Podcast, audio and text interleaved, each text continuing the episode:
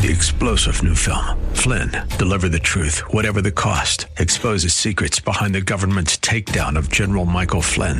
Flynn knew what the intel world had been up to. He ordered the first audit of the use of contractors. This set off alarm bells. He told the truth. He was the most dangerous person for Donald Trump to hire. They had to get rid of Flynn.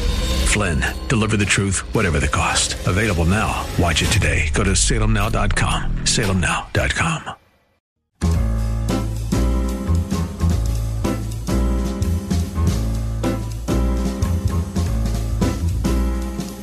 Welcome to another edition of The Ride Home with John and Kathy, live from the Salem Pittsburgh studios. And now, here are your hosts, John Hall and Kathy Emmons. Hey, good afternoon. Thanks for coming along. So, what about your basic rights as an American? Are they under siege? Hmm. Do you believe that's true, Kath? Uh, I have. I don't know if I would say that across the board, but I emotionally, I, I feel that way. Really? That somehow they've been taken away No, or I- minimized or corrupted and I feel, especially when it comes to free speech, that we just don't have a lot of it right now. Hmm. I feel like the political correct culture has taken over, and the call out thing has now made people like me just reluctant to weigh in, especially on social media. I'm very reluctant to weigh in on any issue on social. No, wait, you're, you're sitting behind a microphone, fifty thousand Yeah. watts over portions of three states, and still somehow you feel Yeah. leery Mhm. about expressing an opinion for fear of a backlash. Mm-hmm. Really, that's fascinating. Okay, well, listen to this. You're not alone because most Americans surveyed, 92%, according to a Harris poll, think that their rights are under siege. And among most of those are the freedom of expression. Really, they Yep. really they said that that exact right. Yep. Americans are most concerned that their freedom of speech, the right to bear arms, and right to equal justice are at risk, according to a Harris poll. When you frame something as a threat, quote, it creates a bit of a political response and creates division and encampments of special Yes, interests. So says John Gerzema, who is the CEO of the Harris poll. That's why political parties, lobbying groups warn supporters with strident language. It's easier to drum up backing for political cause by talking about an issue in terms of threats. Mm-hmm. So, from the outside, right, from the daily sort of discourse that we have, threats are presented to us, Yeah, but they're not spoken; they're inferred. inferred. You just know what you're not supposed to say. And I'm not saying I want to say that, but I'm saying that it makes me afraid that I'm going to make a mistake and screw up And be called out. and be called out. And then right. I'm- censured or. exactly. Right. Right. Put upon. Right. And I really honestly don't want to say the wrong thing. But I know myself well enough, and we know what our jobs are, that having a microphone in front of your m- mouth two hours a day, you are going to say many, many wrong things. Yeah, of course. I mean, it's just the nature of what it is to, to be a, a human Right. being, right? Uh, who was the, who was talking about this? Uh, a friend of ours was at a hotel. Remember this? And they were watching a news program, and oh, yeah, that was right down here in Green Tree. right, Someone was ro- what? Right. Someone was watching a news program. Um, Early morning. Early morning with a bunch of construction workers, and they were watching the news on CNN, Right. I believe. And he was very surprised to hear a group of construction guys say, "You know what? He- that's crazy. Right. He pointed to the the person who was, you know, speaking their opinion on CNN and said, "You know what? I don't. I'm not buying that. I never bought it." Right. But there was a lot of expletive added into that opinion. So, in your own group, in your own community, Yeah, you're willing to with talk. like-minded, Yeah, yeah, yeah. you're free. Right. But as a means of just public expression, people, some people, according to this USA Today Harris poll, most people are fearful of their basic rights being Right. threatened and having a conversation about it. hmm I feel like the left right now in America is way too aggressive. I feel like in their um, in their angst, and, and, and I really want to give uh, them the benefit of the doubt because I know there are a lot of Democrats and those who lean left who listen to the program, and I I get that. I tend to lean in the other direction. Um, I lean right, but I understand that in their um, Zeal. in their exactly that's just the word I was going for for people to be treated equally and for all people of all ethnic backgrounds of all sexual proclivities what to be treated as human beings which I think is is a laudable goal to have, and we should all treat each other fairly and respectfully in America. I totally sign on to that. As a creation of God. But in their zeal, Yes. I think they take things several steps too far, and all of a sudden it becomes this type of issue where if you express any type of disagreement with any kind of people group, whatever it is, and it doesn't have to be something that's monumental, it can be something really small, it gets magnified, it gets blown up, and all of a sudden you're labeled as a hater, or you're labeled as the bigot, or you're labeled as closed minded. And I feel like it just has closed down conversation. People just don't want to step out and say anything because I think people like me are just afraid that they're going to say the wrong thing. Right. Okay. So I get that. So maybe, as you say, you put a label and you say left, right? The left, their zeal to Yes. shut down a conversation, perhaps they do so, and I'm, this is just conjecture on my part, they do so in response to them supposedly being put upon Being over generations. Maybe. Maybe. Right? So that's, Okay, that's so- quick to respond okay, because they've, they, they're just fed up as well. All right. So let me let me also say that in our work here at the station, we also hear a lot of zeal from the right side. Of course. which is directed toward you and I and what we say on the show and we, we talk about on the show. And in their zeal to protect the president, to protect the Republican Party right now, they are right trying to smoke out anything you and I could possibly say that's not 100% pro Right. pro Trump, Pro-conservative. right? And and I think that's every bit as silly. I think we're really falling off the wagon on both sides. I think we have to recognize that none of us is going to a speak appropriately all the time, and b we're not going to agree On every on every, and that's okay. That's okay. It doesn't mean that you're less of a person because you disagree with my tiny little perspective on a tiny little part of one issue. Yes. I'm not you're not defined by your one perspective on one thing. It's a really big world. yes. It's a really big world. And when it comes to talking about politics, isn't the two party system really frustrating? Because you can't be with your party or with your guy on every single issue. You can't. How could you do that? So you're either for us or against us. Right. All the way. Right. And so it's really frustrating because you think, okay, so if I say one thing against, you know, Pete Buttigieg, then that means that I hate him because he's gay. It has nothing to do with the fact that I hate him because he's gay. And I, I don't hate him. And I barely know anything about him. But I guy. just disagreed with that one thing he said about the minimum wage. And I got like deluged with email about that. Okay, so let me go back to this USA Today article because this is exactly what you're talking about. The poll results come at a juncture in American politics where friction and division are more apparent, and Americans are overwhelmingly frustrated by the discourse. In fact, another recent survey, a Public Agenda USA Today poll, shows that the, the division over the national debate about just about everything has convinced many that the country is heading in the wrong direction. Mm-hmm. More than nine out of 10 people who were polled said it's crucial for the United States to try to reduce that divisiveness, although there is no clear path ahead. Right. So how do you do that? So that that's encouraging that most people who are polled say, "Wait, we got a problem here. It's too divisive. We have to step back." But nobody knows quite how. Right. Well, they're saying this finding common ground on shared values and freedoms, both at the dinner table and between the political aisle. Even if Americans don't agree on contentious, politically charged topics, they can find shared values in the things that Americans tend to take for granted. Okay, but if you're going to find shared values, What is that? you have to want to find shared values. And I think that's maybe where we've fallen down is we're happy in our little corners. Right. We're happy to hang out with the people that believe what we believe and think what we believe because it is harder to step out. But that's what the church calls us to. The Church of Jesus Christ is not a political party. It calls us to reach out to people who are different than us, who look different, who are from different backgrounds, who speak different languages, and have different political perspectives. But there are many people who would never darken the doorway of a church.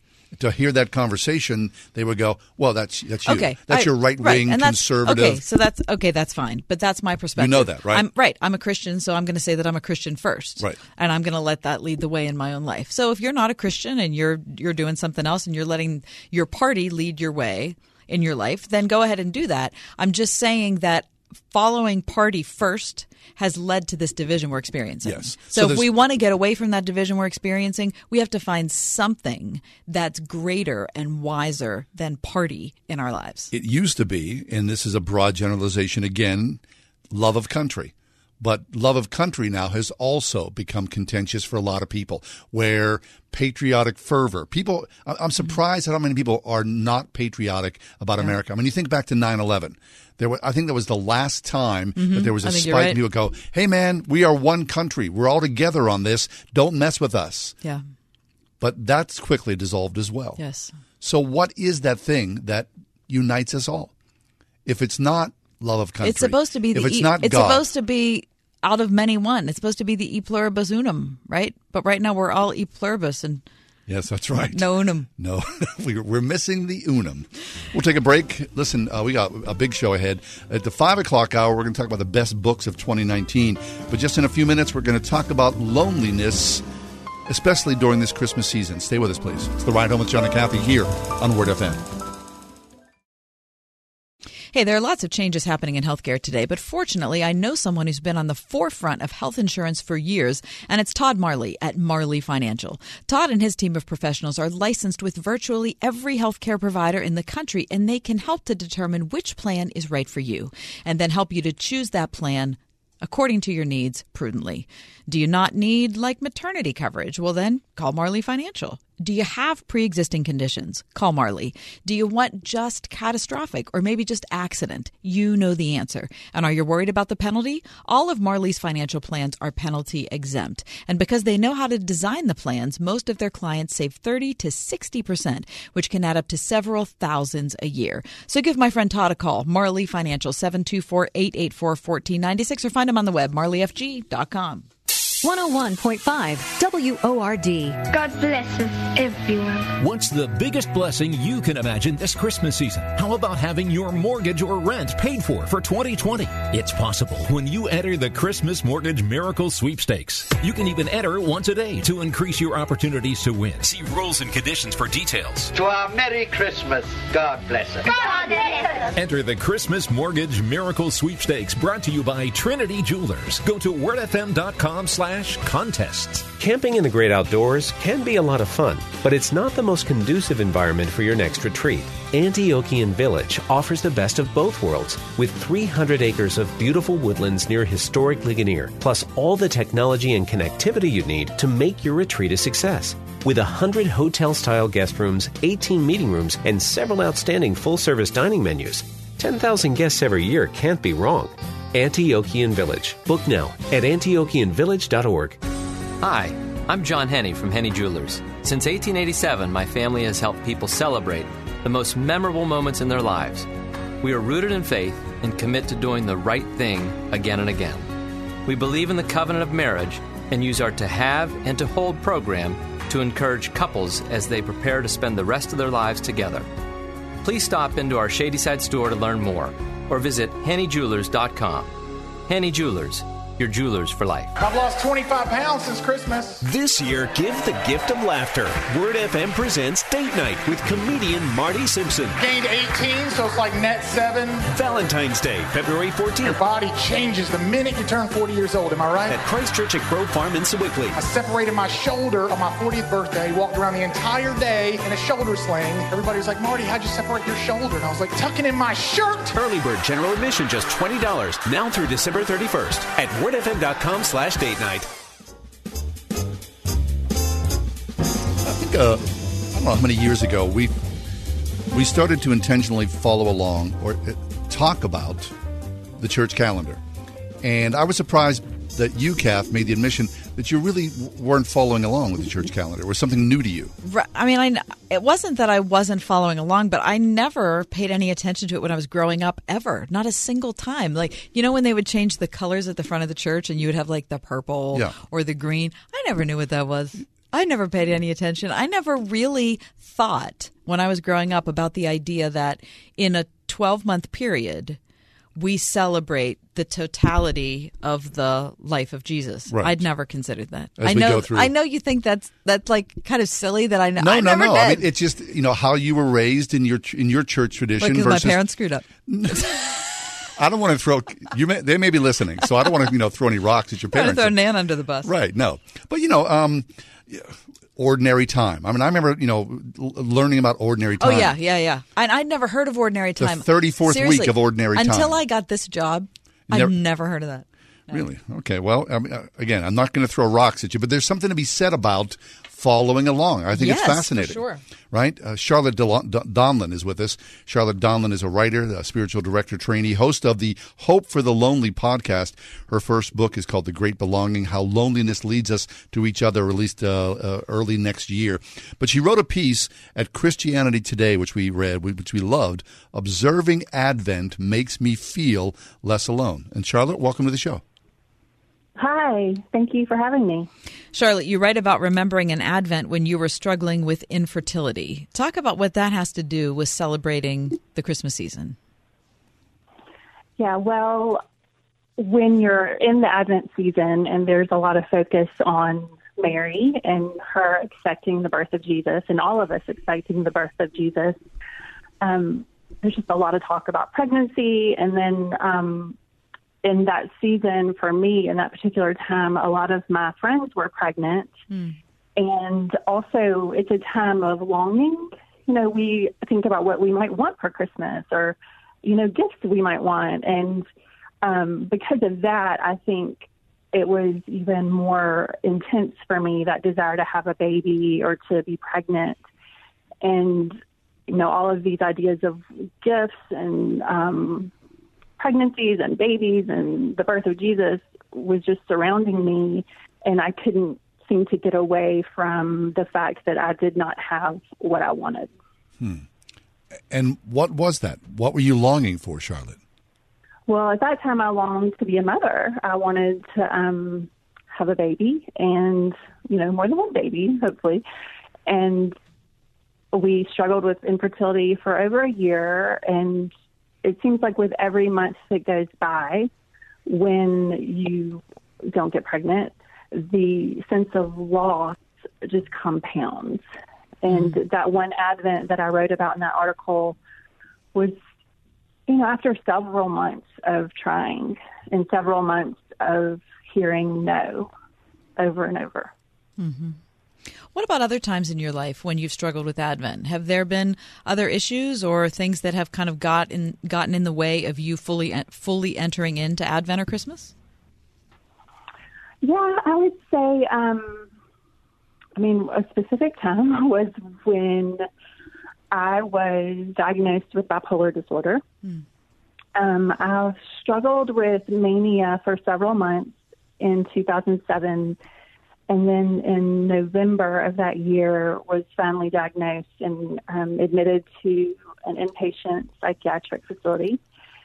And um, I was not in a good place. I was not healthy. I was not sane, and I came out of the hospital into this season of, you know, everyone preparing for Christmas. And I was in a church at the time that was more liturgical and observed um, Advent, but I wasn't able to embrace the season as I had in the past or as I wanted to because I I was just trying to stay um, alive, honestly, and trying to figure out how to be healthy. So that I mean that's a very extreme example of an Advent that um, didn't go the way I would have preferred. But even in the midst of it, there was a sense of knowing that it's bigger than me. Really? And was that because of Advent? I think my ability to, um, or my tendency to follow the church year and to see my story wrapped up in the story, the larger story of creation um, and redemption and restoration, that it, it does help me to know that, that things are bigger than me. My That's fascinating. Okay, little so, so you're sorry. Yeah. I'm sorry for interrupting you, Charlotte. So you're saying okay. that the ritual of Advent is what has kept you from feeling like you're on your own because you're entering into a bigger story. Yes, I'd say that's one one piece of it. Yes. So, whether it's longing for a baby or treading water trying to keep your sanity, by leaning into an Advent season, it it, it, dr- it drives you into a greater story. And in some ways, you know, Kath and I were just talking about this before the show about the nature of where we are in modern day America, where so many of us are marginalized, where you know or feel marginalized. Yes, you're home alone, and you know you're you're lonely. It's day after day. You're disconnected from family, from the church, from community, and of course, I think we're all uh, created in the nature of God with deep community and the longing for that in our lives. But but what about that? What is it about the Advent season and loneliness, Charlotte, that that we, there we, is yeah, we usually think that the Advent or the Christmas season can make you lonelier. But Charlotte, are you saying the opposite? That it actually kept you from being lonely? Well, I think either can happen. You know, I think it, it is definitely lonelier for some people yes. because of certain, you know, maybe they have memories of people they used to celebrate Advent and Christmas with, and those people are gone now.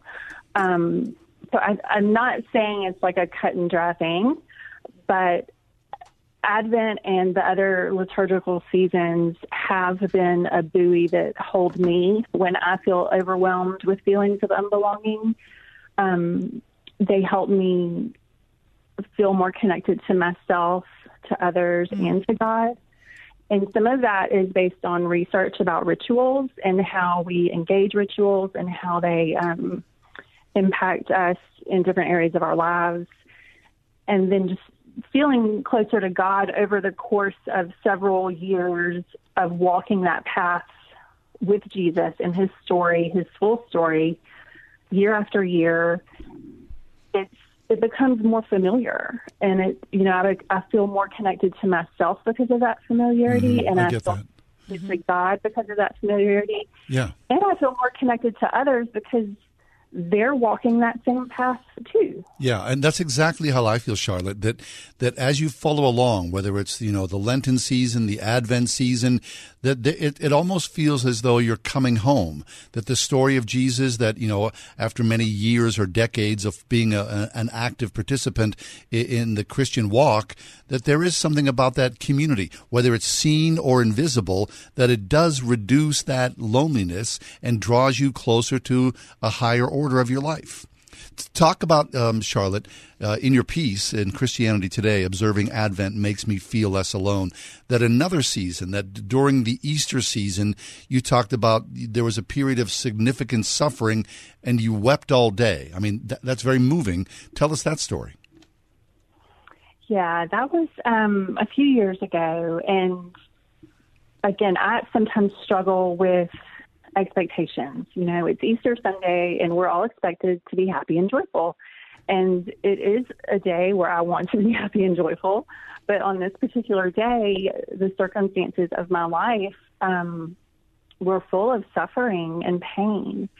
And I won't go into the details of that, but I do remember it. And I remember being so sad, not just because of the pain I was in, but sad that I wasn't able to enter into this celebration the way I wanted to, or the way um, that I had prepared for, even through Lent, like preparing for that, you know, celebration of the resurrection. You know, it's like, oh, it's here. I can finally celebrate. And um, I didn't have any desire to do that. And it was a very sad day. But then, um, because I followed the church year, one piece of that that I learned several years ago is that Easter is not just one day. Easter tide is 50 days. It starts on Easter Sunday and continues until Pentecost.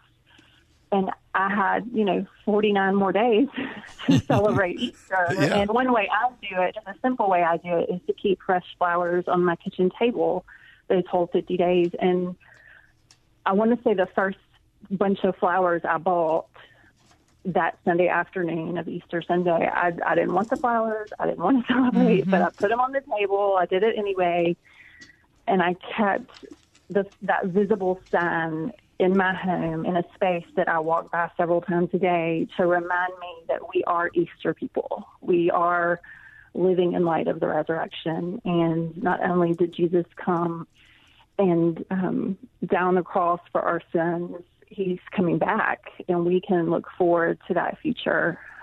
Boy, that's a good word. Thank you so much for being here. I really It's fascinating. I, I really think that's a perspective that's not spoken enough, especially when we're looking for like the perfect holiday thing with everybody happy and you know the carols and the Yule log and the you know perfect music and everything. And But there is a cycle to life. Yeah, there's a cycle to life, And so this and those church ritu- calendar- those rituals can help us remember. it. Right. Well, Charlotte, thanks again. We really appreciate your time with us. Yeah, thanks for having me. Our pleasure. Charlotte Donlon, uh, in Christianity Today, she talks about observing Advent makes me feel less alone. Charlotte Donlon, you can find her online.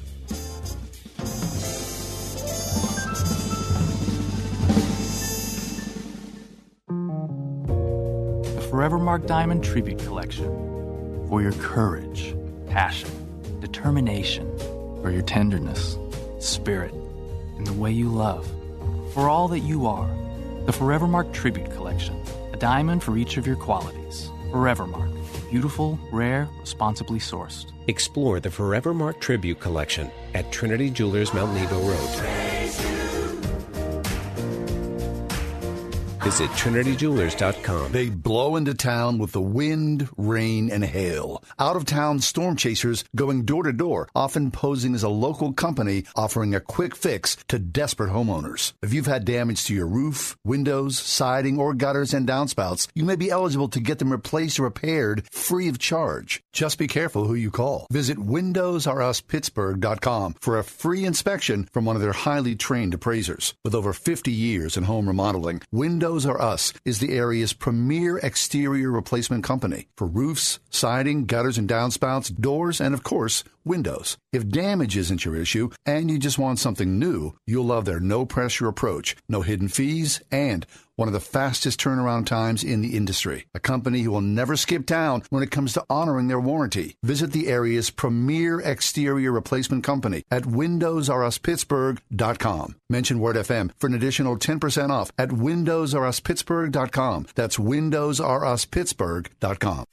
This is former Pirates manager Clint Hurdle for my friends at Urban Impact. What a privilege to work with an organization that truly understands that everyone matters. This year alone, their athletics, performing arts, education, and options programs have reached over 2,300 Northside kids and served over 42,000 meals. And thanks to an incredible $300,000 matching grant, your year end gift can have twice the impact. So make a difference today. Donate now at uifpgh.org slash match. How does Eden Christian Academy prepare students for success? Through education that ignites the mind and inspires the spirit from pre K through 12th grade, with over 50 professionally certified full time teachers and opportunities in sports, the arts, and service to the community. With results like SAT scores 200 points over the national average. Schedule a tour at any of Eden's three North Hills campuses and see what the area's largest non denominational Christian school has to offer at EdenChristianAcademy.org. Get your truly free credit scores and free credit monitoring from Credit Karma today. Download the Credit Karma app now. Credit Karma. Here's to progress. This is Kathy Emmons. John and I are grateful for the encouragement we have from all of our advertisers and especially our friends at Grove City College. Thanks to everyone at Grove City for supporting the ride home.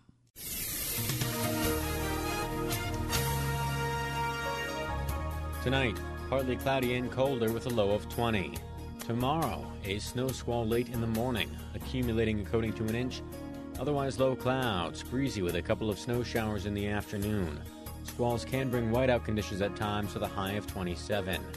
Thursday, times of clouds and sun with a high of 29. With your AccuWeather forecast, I'm Gregory Patrick.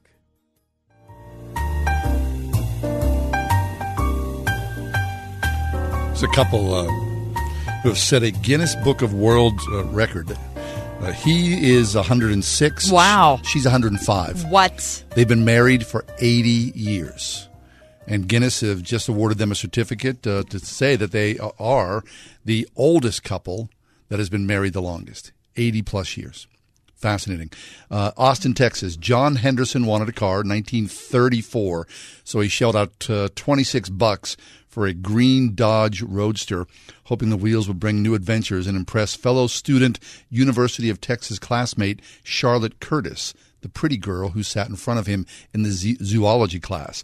Uh, John Henderson says it was the best twenty six dollars that he ever Mhm. spent. I dated Charlotte all the time, all the time during I had it.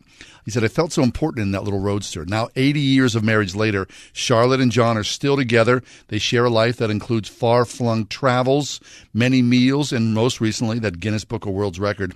Their aggregate age on Earth 211 years, the oldest married couple on earth. Uh, he says, Sometimes it's hard not to wonder how the days turned into decades in a flash. I can't believe we've been together all this time. It feels just like yesterday that we were married. Isn't that amazing? 80 years of marriage. Now, here's the thing wonderful. no children. I wonder how that turned into the mix. Yeah. Did that reduce somehow the stress of their marriage Mhm. or make They them more anxious? They didn't have kids to fight over. or worry about expenses like Right. a lot of married couples do with, with children. I, I wonder what how that would all work out. They, they don't talk their, about their it. kids would be like in their 80s. Yeah, they would be. He says, I'm thankful, John says, uh, I'm thankful for every day that rolls around. I'm just thankful for everything. Most, uh, most importantly, my wife, Charlotte. It's fabulous. 80 plus years of being married. Wow. How long have you been married, John? 24 years. Mike, how long have you been married? Yeah. Sorry, he's doing something else. Okay. Yeah. And you? Sorry. Uh, Mike, how long have you been married, Mike? Five years. Five years. Five. What'd you say? 24. 24. 27 for me. Nice. Yeah.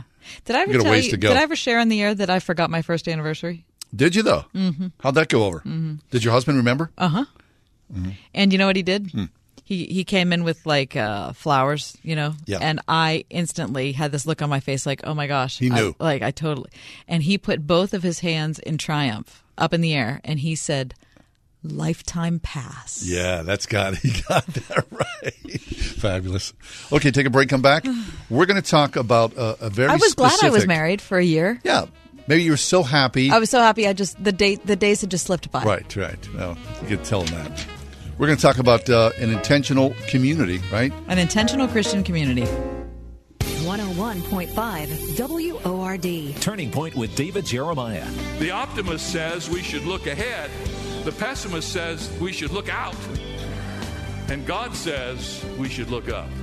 In the midst of the chaos of our generation, we are to seek a perspective that can come only from God. Join Dr. David Jeremiah for his series, What Do You Think? Next time on Turning Point.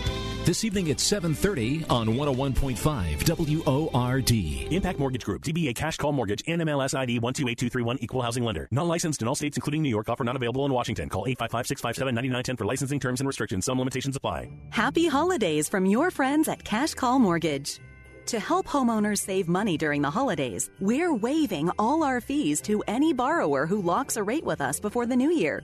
That's right, a true no closing cost mortgage loan. And if a no closing cost loan isn't enough, how about the interest rates under 2.99%? If you have a mortgage interest rate of 2.99% or greater, we may be able to lower your monthly mortgage payment and save you cash. This holiday, enjoy no closing cost loans at Cash Call Mortgage. For a free quote to see if you qualify for this special holiday savings offer, just visit cashcallmortgage.com or call us today at 800 990 6947. That's 800 990 6947. 800 990 6947. Everyone gets hungry before the party.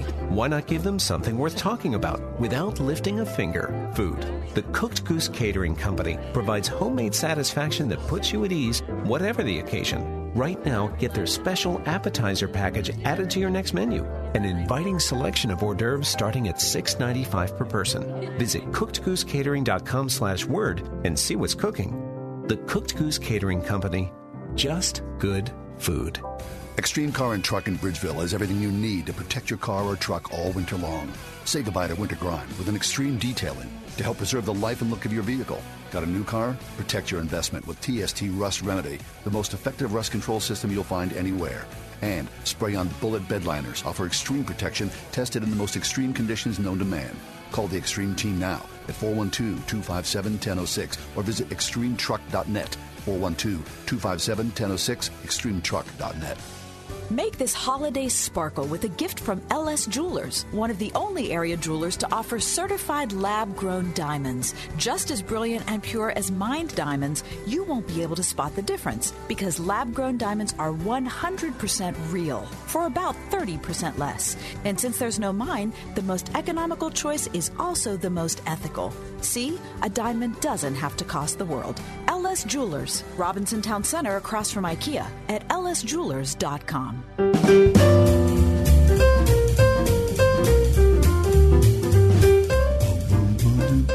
Okay. Living in community, in an intentional Christian community. Those words freak me out a little. Intentional Christian Mhm. community. For a lot of people, that sounds like a slice of heaven on earth. You think? And for a lot of people, it sounds like it's a socialist experiment. But the fact of the matter is, almost, right, since the very beginning, right, you look at the disciples, that's an intentional community. Yes. Yes. So that model And has been were- around right. for thousands of years. Right. Whether people are cloistered or whether they're priests or nuns or whatnot. Right? Whether they're the harmonists Yes. in Harmony or Old Economy, Mhm. or they're the Bruderhof. Yes. So still to this day, that exists. Right. Amish, Mennonite. We saw an article in The Atlantic written by Emma Green called The Christian Withdrawal Experiment. Now, we've talked in some form about this over the years, especially when Rod Dreher wrote a book called The Benedict Option. That book is probably two and a half years old or so. The Benedict option essentially is Rod Dreher's response to the madness of the modern world, essentially saying, We've had enough. No, I don't think he's saying we've had. I think he is. Okay. I think he is. You think he's. Well, to me, I think he's saying, I think it's, I don't think it's an emotional response we've had enough. I think it's a rational response he's making by saying, okay, so if I'm an Orthodox Christian and I want to raise my children in that way, Yeah. and I want to observe the statutes that I believe Jesus set out for me, Yes. I'm becoming increasingly unable to do that in America because America is becoming unfriendly to our belief system. Right. And so to preserve that, maybe it's time to just back up, leave culture where it is, let it do its thing, and then we go into a more intentional type of community and we do what we think we have to do. Okay, that's fair enough. Now, I don't want to speak for Rod Dreher, but I also think that there is an emotional response to that, in that when you see the world as it is, especially raising a family, it's too much to bear. It's too difficult to juggle the onset of that Of- technology, of, technology, of, of porn, of instant access to every type of entertainment. of working 24/7 just to pay your bills Right. and not being able to express yourself as a believer in community. and the fears that we talked about at the start of the show, which is that our freedom of speech seems to be eroding because we're so put upon whenever any verbal mistake is made. You know, the call out culture jumps on us. All of a sudden, we're like, wait, wait a minute. Maybe that's not what I meant. I really didn't mean that. But you, there's no way to apologize. There's no way to go back. There's no way to regain what you've lost. And so now you have a whole culture of people who are afraid to say. And at the same time, like our last guest, how many people right now are deeply lonely and disconnected from any type of community, Christian or otherwise? And so people sit in their homes, Christian or otherwise, and they are lost, eh, eh, surrounded by millions of people, but still ultimately alone. Right. So when people reach out for community, they say, We want it. We're going to sacrifice some things to get it. It is sometimes surprising how it ends up. Yes, it is sometimes surprising. So, half an hour down the highway from Topeka, Kansas, not far from the geographic center of the United States, sits the town of St. Mary's. St. Mary's is home to a chapter of something called the Society of St. Pius X, or John SSPX. It's named for the early 20th century pope who railed against the forces of modernism. The International Order of Priests was formed in the aftermath of Vatican II, um, which happened in the 1960s. And it's not, though that order of, of the um, Catholic Church is not formally recognized by the Vatican, the priests of SSPX see themselves as defenders of the true practices of Roman Catholicism, including the traditional Latin Mass, which is celebrated every single day in St. Mary's at their gigantic cathedral. I'm reading an article in The Atlantic by Emma Green called The Christian Withdrawal Experiment. Here's what's fascinating about this whole experiment experiment. In the four decades that St. Mary's and the followers of SSPX have more than doubled the town size, every day, every day, there are six masses. Parishioners fill the society's Every day there are six masses. Yep.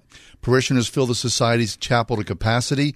Overflow services are held in the gym of the society's academy, which inhabitants are imposing an imposing campus built by the Jesuit missionaries called St. Mary's Home in the 19th century. The school was constantly running out of classroom space, and people scramble to find accommodations that are affordable because the thing is so gigantic it's taken off. People have come from around the country to be part of an intentional Christian community where they are able to live as they so choose. Emma Green tells the story of Michelle and Francis Snyder, who moved to this community in St. Mary's seven years ago. Um, they were high school sweethearts. They had gotten married young. He was having trouble making enough money in his various occupations. He was kind of trying to cobble stuff together. She was working at Panera. They wanted to have a lot of kids. They were faithful Catholics. They weren't going to use birth control, so they were expecting that they were going to have a big family, but n- really not enough cash coming in to provide for that. They felt more and more isolated from American culture because American culture was going in one direction. They didn't want to do the technology thing. They didn't want to enter into any of that. And so they decided that they would pick up and they would move with their three kids to this community of St. Mary's near Topeka, Kansas. To be honest, Yeah. I get it. And in some ways, it's thrilling to think that you're surrounded by like minded people who love the Lord, that there is security because the, the main people, the main couple in this article, as they land in this intentional community, SSPX, they have found jobs. The Right. corporations that are owned by members of the community, so they're stable and they are able to do as they please. Now, in this article in the Atlantic, they paint in, in many ways. Emma Green does a really good job of showing a lot of different sides of this community. But what I really love is that they show the kids. Kids growing up and kids, you know, hanging out in community with each other, playing the piano, playing the banjo, doing things like, you know, you did 50, 60, right, because 75 they're not hanging ago. out on their phones. Right.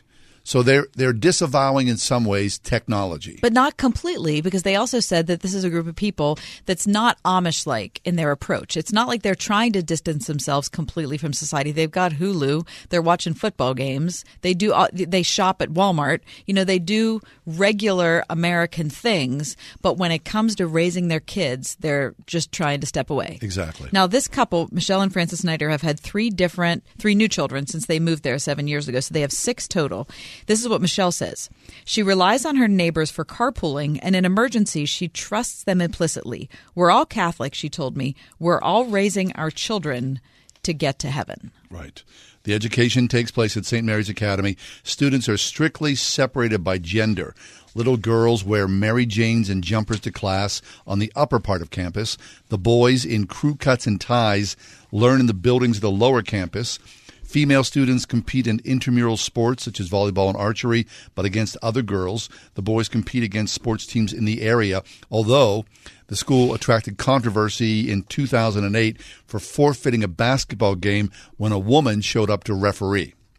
So you can see that there's a lot of top down rulemaking which is finding its way into this group, which isn't that the case with pretty much every group like this. Yes. And that's where we cross over from a community into a potential cult. Yeah. And I'm not saying that this is one, but I'm saying that there are enough warning signs that I think it, it's worth being concerned. But let's talk about how they ended up there and why they went. Why these people, all these thousands of people, have ended up congregating and moving their whole families to Topeka, Kansas. Yep. This is Emma Green's article. She says when they lived in other places, many families felt isolated by their faith, keenly aware that their theological convictions were out of step with America's evolving cultural sensibilities and what they perceive as the growing liberalism of the Catholic Church, especially on issues related to gay marriage and abortion. They're wary of being labeled bigots by coworkers and even friends. They worried that their children would be exposed to things like violent TV shows or porn.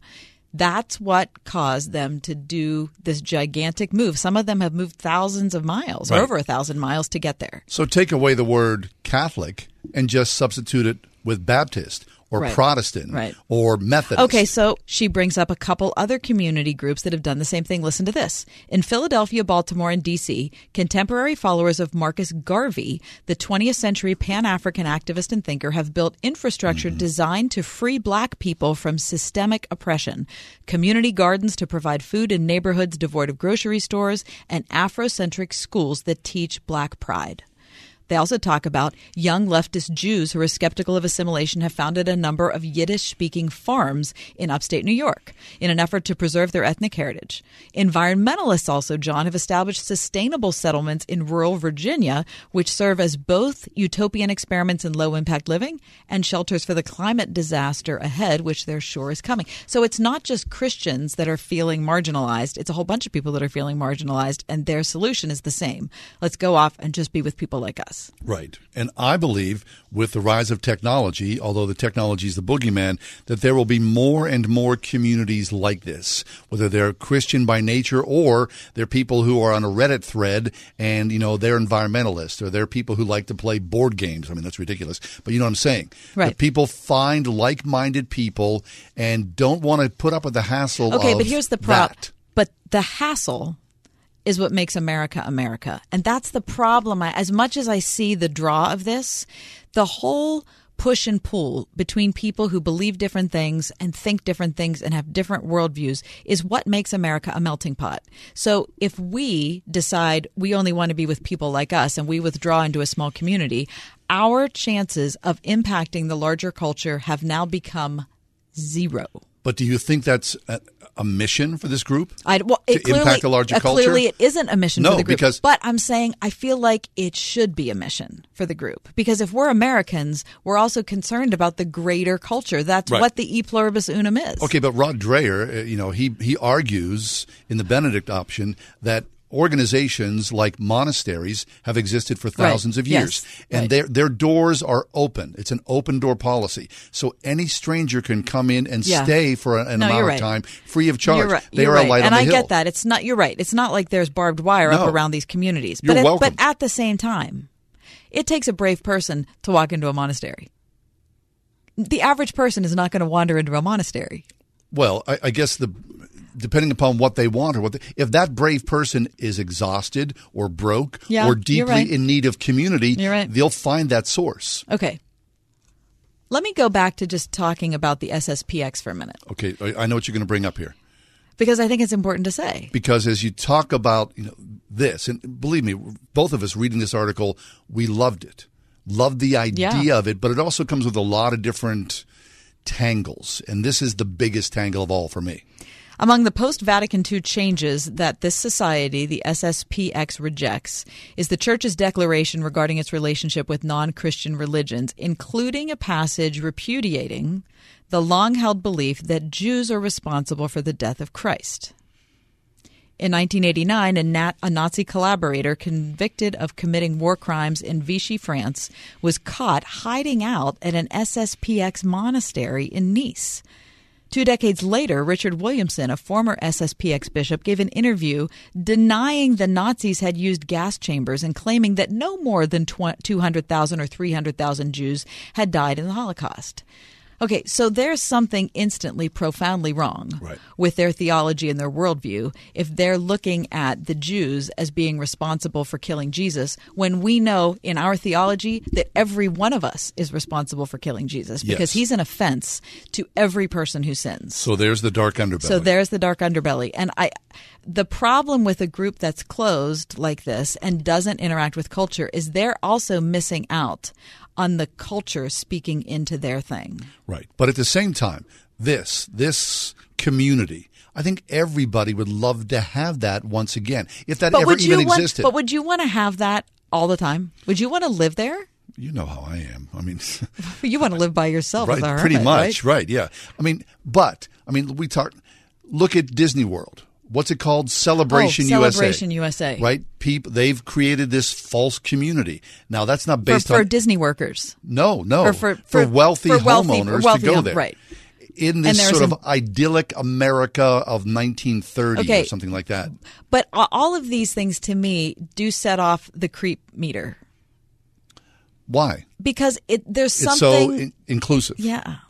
Or exclusive. Exclusive. But I get it. It's both. It's both in and X. But I get it because the world is so full of craziness. You want to hedge against the insanity. And you want to be around like minded people. Right, and the, and look, the bottom line is if you're talking about these people, the SSPX, their perspective on the world is vilified every single day in every single media outlet there is. Welcome and I'm not. I'm Raise not your talk- hand, I'm not talking about the anti-Semitism part. I'm just talking about their general worldview. Right. And so whether it's them or it's the community that wants to create a safe space for blacks or the environmentalists or the Yiddish or who, who, whatever community it is that Emma Green talks about, I think they're all going at this for the same reason, but I think they're all going to be vulnerable to the same problem. Exactly. It's not a new idea. Like we said in the beginning, this has been around for thousands of years.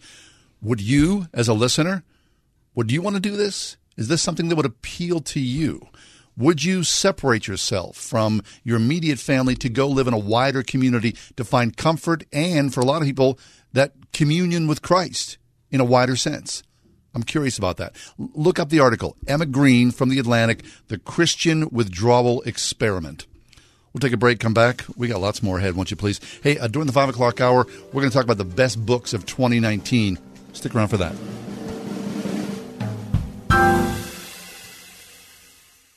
Every day across western Pennsylvania, tough breaks happen to honest folks. Layoffs happen to single parents, evictions happen to families with babies, and empty bank accounts happen to hungry people. But thankfully, every day in our community, good people happen to bad things.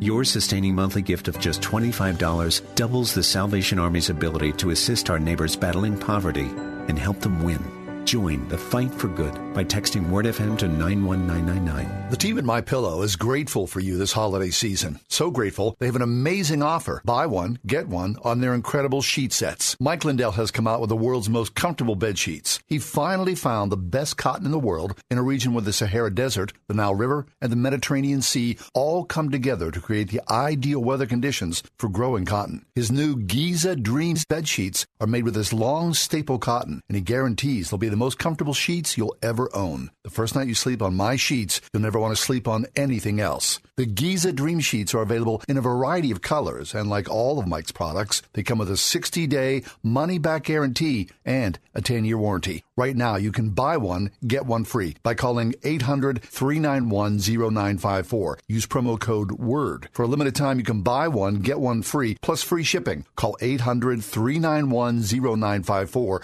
or go to mypillow.com. But make sure to use the promo code WORD. Get away without going far. Lose yourself without being lost.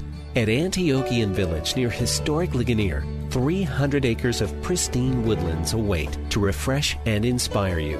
With 100 hotel style lodging rooms, 20 meeting rooms, amazing food, and award winning desserts. It's 360 degrees of mountain views bathed in the warmth of Christian hospitality. Book your next church or youth retreat now at antiochianvillage.org. In years past, most families had a local jeweler they could go to with confidence and trust. In these changing times, one store has managed to stay the same. LS Jewelers has been family owned and operated for over 65 years. LS Jewelers in Robinson Town Center is a full service jewelry store. We have the largest selection of laboratory certified diamonds and engagement rings with both the finest quality and the best price. We also do custom design work as well as in house repair. Don't trust your diamond purchase with just anyone. Come to LS Jewelers for the best price, service, quality, and selection. Every client basically needs some kind of a digital strategy. As a digital marketing strategist with Salem Surround, you'll have the tools to provide media solutions that surround your client's target audience. I can go out and tell a client, I can reach the amount of audience that you need to be able to grow your business. It has nothing to do with, oh, we need to sell this thing today. We're able to sit down with a client and say, what would make you successful? Salem Surround, a division of Salem Media Group, an equal opportunity employer. Join the Pittsburgh team at salemsurround.com slash careers.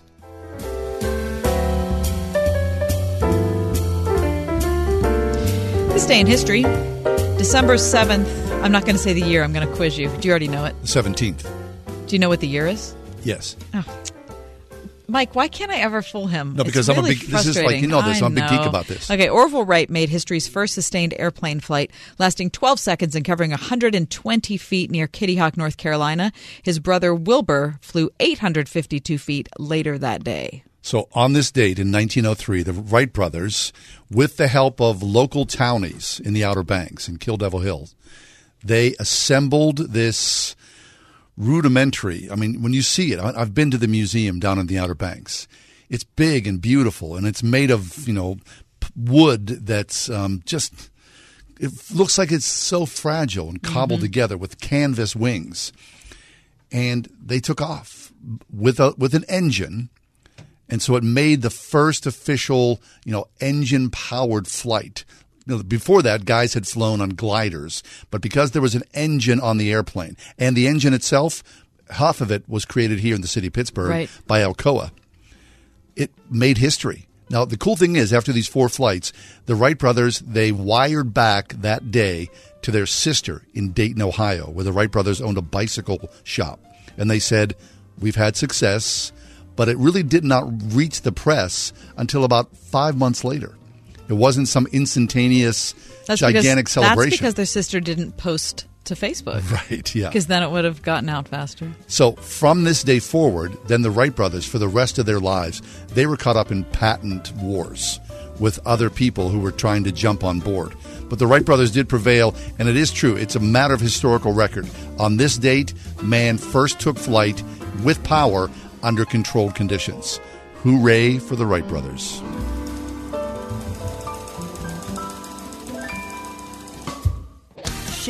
Word that changes the world. 101.5 WORD FM, Pittsburgh, a service of Salem Media Group.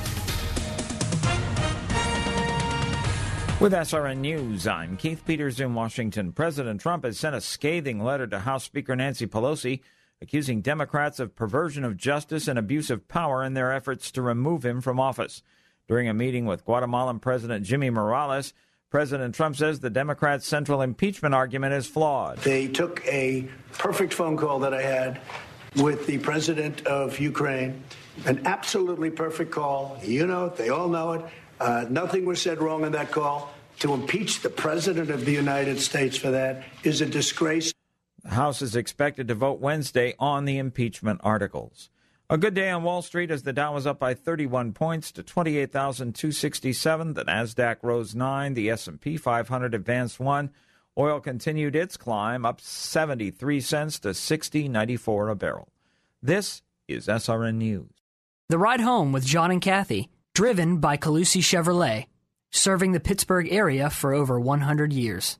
For most of us, it's hard to even look at. We've all seen images of a hungry child. She can barely move because that hunger has left her exhausted, lifeless. There's a name for this it's severe acute malnutrition. Save the Children works in poor areas and cares for the child you're thinking of right now, but they can't do it without you. Your $60 gift to Save the Children can provide the emergency nutrition needed to bring a child back from the verge of death. We've just received the news that your gift to Save the Children will now be doubled. That's right. Thanks to a generous private donor, every life saving dollar you give will double to change the lives of children. Please call Save the Children right now. 888 884 4836. 888 884 4836. That's 888 884 4836. You can give online at savechildrentoday.org. This is Peter on his motorcycle. The open road! And this is Peter off his motorcycle. Um, please move your paper off my desk. Thank you. On his motorcycle. I feel so alive! Off his motorcycle. I feel like we covered that already, so. On. Wow! Look at the ocean! Off. Look at this article I found about urban planning. You're better on your bike. Progressive helps keep you on it. Get a quote in as little as three minutes at progressive.com. Progressive Casualty Insurance Company and Affiliates. Hey, this is Laura Story. Are you ready to deepen your faith on a spectacular week long Alaska cruise? After you prepare your heart with worship led by Michael O'Brien and myself, Alistair Begg will be sharing from God's Word, and together we will renew our vision, purpose, and connection with Christ. We'll let Scripture steer our hearts as we explore God's eternal truths together. Salem Media Group presents the Deeper Faith Alaska Cruise, August 30th through September 6, 2020. Get more details at wordfm.com slash Alaska. As we enter this holiday season, we've stopped to reflect on what we're grateful for. This is Greg Trzynski, and at the Original Mattress Factory, we're grateful for you, our loyal customers. With your support, more than half of our business comes from repeat customers and referrals. And we have been hometown made for nearly 30 years. So thank you. We look forward to building new relationships and providing the high quality and great value that you've come to expect from the Original Mattress Factory. We wish you and your family a happy and healthy holiday season and a wonderful new year. This Christmas, put 36 holes in your golf lover's stocking for half the price with the Salem Half Price Golf Card. Get half off savings now while supplies last. Good for 18 holes at Pheasant Ridge and 18 more at Harmony Ridge with cart, just $53. Order now before they're gone at pittsburgh.discountshoppingclub.com. So find some stockings and put a hole in one at pittsburgh.discountshoppingclub.com.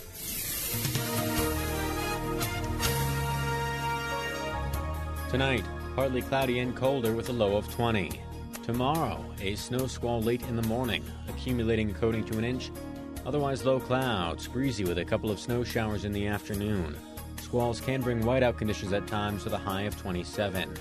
Thursday, times of clouds and sun with a high of 29. With your AccuWeather forecast, I'm Gregory Patrick.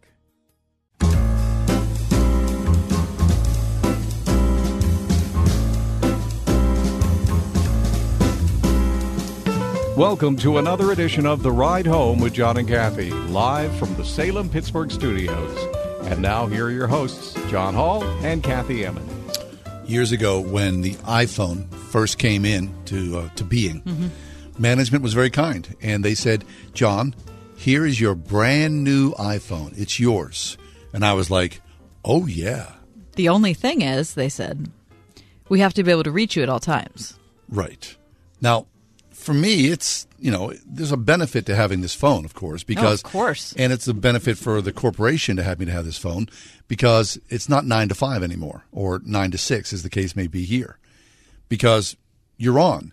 And so when you leave at nine o'clock in the evening or 11 o'clock or at 7 a.m. or 2 a.m. in many cases, you're looking at emails, you're researching, you're talking, you're thinking, and you're using your phone or a company supplied laptop to do that work. Well, there's an article in today's Wall Street Journal, and um, it says this. The headline is Meet Chet. His employer knows what time he got up today. Because of the rise of company owned and controlled web devices. Now, if the corporation wanted to do so, they could look at my emails. They could look Mm. at chats. Oh, when I got on Twitter this morning. Right. They can see if location services are turned on and they have access to that. They could see when I'm going to lunch. Now, wait. When I come back. Are they. So, meet Chet. Chet's employer doing that? Well, listen to this. Your employer, this is from the article, the Wall Street Journal, Sarah Krouse. Your employer may know a lot more about you than you think. The tone of your voice in meetings, how often you're away from your desk, how quickly you respond to emails. To an employee of a large company in the United States now often means becoming a workforce data generator. From the first email sent from bed in the morning to the Wi Fi hotspots used during lunch to the new business contact added before going home, employees are parsing those interactions to learn who is influential, which teams are most productive, and who is a flight risk for leaving the company for another job. So they go into the story, and Microsoft has tools. Microsoft tallies data, the frequency of chats, emails, meetings between its staff and clients. It uses Office 365, and they measure employees' productivity, management efficiency, work life balance. Well, okay, so so there actually are supervisors checking on this for Chet. Yes. Now, There might be supervisors checking on that for us. Could be. So Microsoft has built the capabilities to be able to do this. Now they sell these platforms to corporate America, and I, I believe that you know um, now I've, for us, I mean, in in my uh, agreement as an employee here. I don't. I don't like parse it very carefully. There has to be some legalese that says they are doing such things. That they- Probably. they- They, were that because they own the device, Right. they have the right to monitor us as needed. Exactly, right. So this is the new normal, I believe, for corporate America. Now, what they're saying is in the Wall Street Journal article, only larger corporations are doing this. Now, if you're working for a small company, right, they're not going to have twenty the, or more the employees, tech power or the or the time or the energy, the wherewithal to do it. Right, it'd be a lot easier to just trust you Right. that you're doing a good job or not. So we always used to worry about 1984 and the rise of Big Brother. We have long We've- since passed that. Exactly. Long since passed that. Now, essentially, if you want to paint it this way in a negative tone, as a corporate drone, we know you, we own you, you are ours. And that's what it is. That's rough.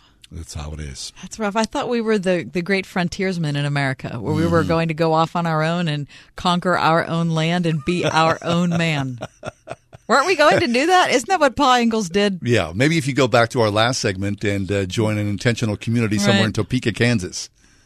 But somebody's on tabs with you all the time if you're so inclined, right? Just how it is.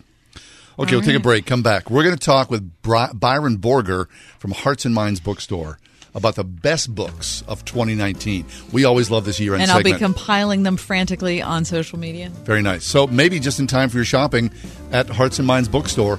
Byron Borger, Best Books of 2019. That's next. Hey, there are lots of changes happening in healthcare today, and fortunately, I know someone that's been on the forefront of health insurance for years. It's Todd Marley at Marley Financial. Now, Todd and his team of professionals are licensed with virtually every healthcare provider in the country. They can help to determine which plan is right for you, they can expertly help you to choose the best plan for your needs, and they'll do it prudently. Don't need maternity coverage? Call Marley Financial. Do you have pre existing conditions? Call Marley. Want just catastrophic or just accident? You know the answer. All of Marley's plans are ACA compliant. And because they know how to design the plans, most of their clients save 30 to 60%, which can add up to several thousands of dollars a year. So call Todd at Marley Financial 724 884 1496 or find him on the web, marleyfg.com. 101.5 WORD. This week on Through the Bible, we come to what many consider to be one of the most difficult passages in the Bible to interpret. Join us in our continuing Bible bus trip through the book of Hebrews as we roll up our sleeves and dig in with the guidance of our teacher, Dr. J. Vernon. Through the Bible this evening at 9 p.m. on 101.5 WORD. Camping in the great outdoors can be a lot of fun, but it's not the most conducive environment for your next retreat. Antiochian Village offers the best of both worlds with 300 acres of beautiful woodlands near historic Ligonier, plus all the technology and connectivity you'd need to make your retreat a success. With 100 hotel style guest rooms, 18 meeting rooms, and several outstanding full service dining menus, 10,000 guests every year can't be wrong. Antiochian Village. Book now at antiochianvillage.org. At Extreme Car and Truck in Bridgeville, find extreme gift ideas for everyone on your list. From annual favorites like remote starters to truck accessories, lift kits, WeatherTech floor liners, tonneau covers, electronics, wheels and accessories, and more. Heard of Drone Mobile? Use your smartphone to control, secure, and even track your vehicle from anywhere in the world. Don't know what to get? Get a gift card.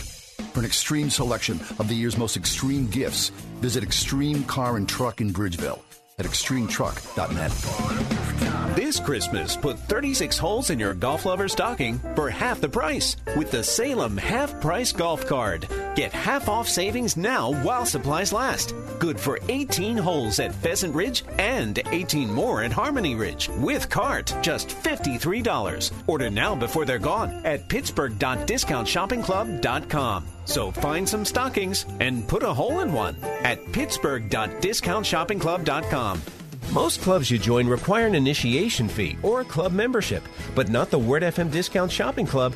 In our club, you save as much as half. That's right, 50% on gift certificates and items from local restaurants, health services, and much more. Discount deals just in time for birthdays, special occasions, or just because. And all from the comfort of your own computer or smartphone. Great deals and awesome savings. Log on now to wordfm.com, keyword shopping. Everybody's making money at it except you. You're losing holiday business to your online competitors. Talk to us at Salem Surround, digital marketing experts who offer a free analysis of your online marketing effectiveness and suggest methods that could dramatically increase your sales coming out of this season. There are no limitations on where you can reach customers with Salem Surround, increasing sales dramatically. Learn more by logging on to surroundpittsburgh.com. That's surroundpittsburgh.com.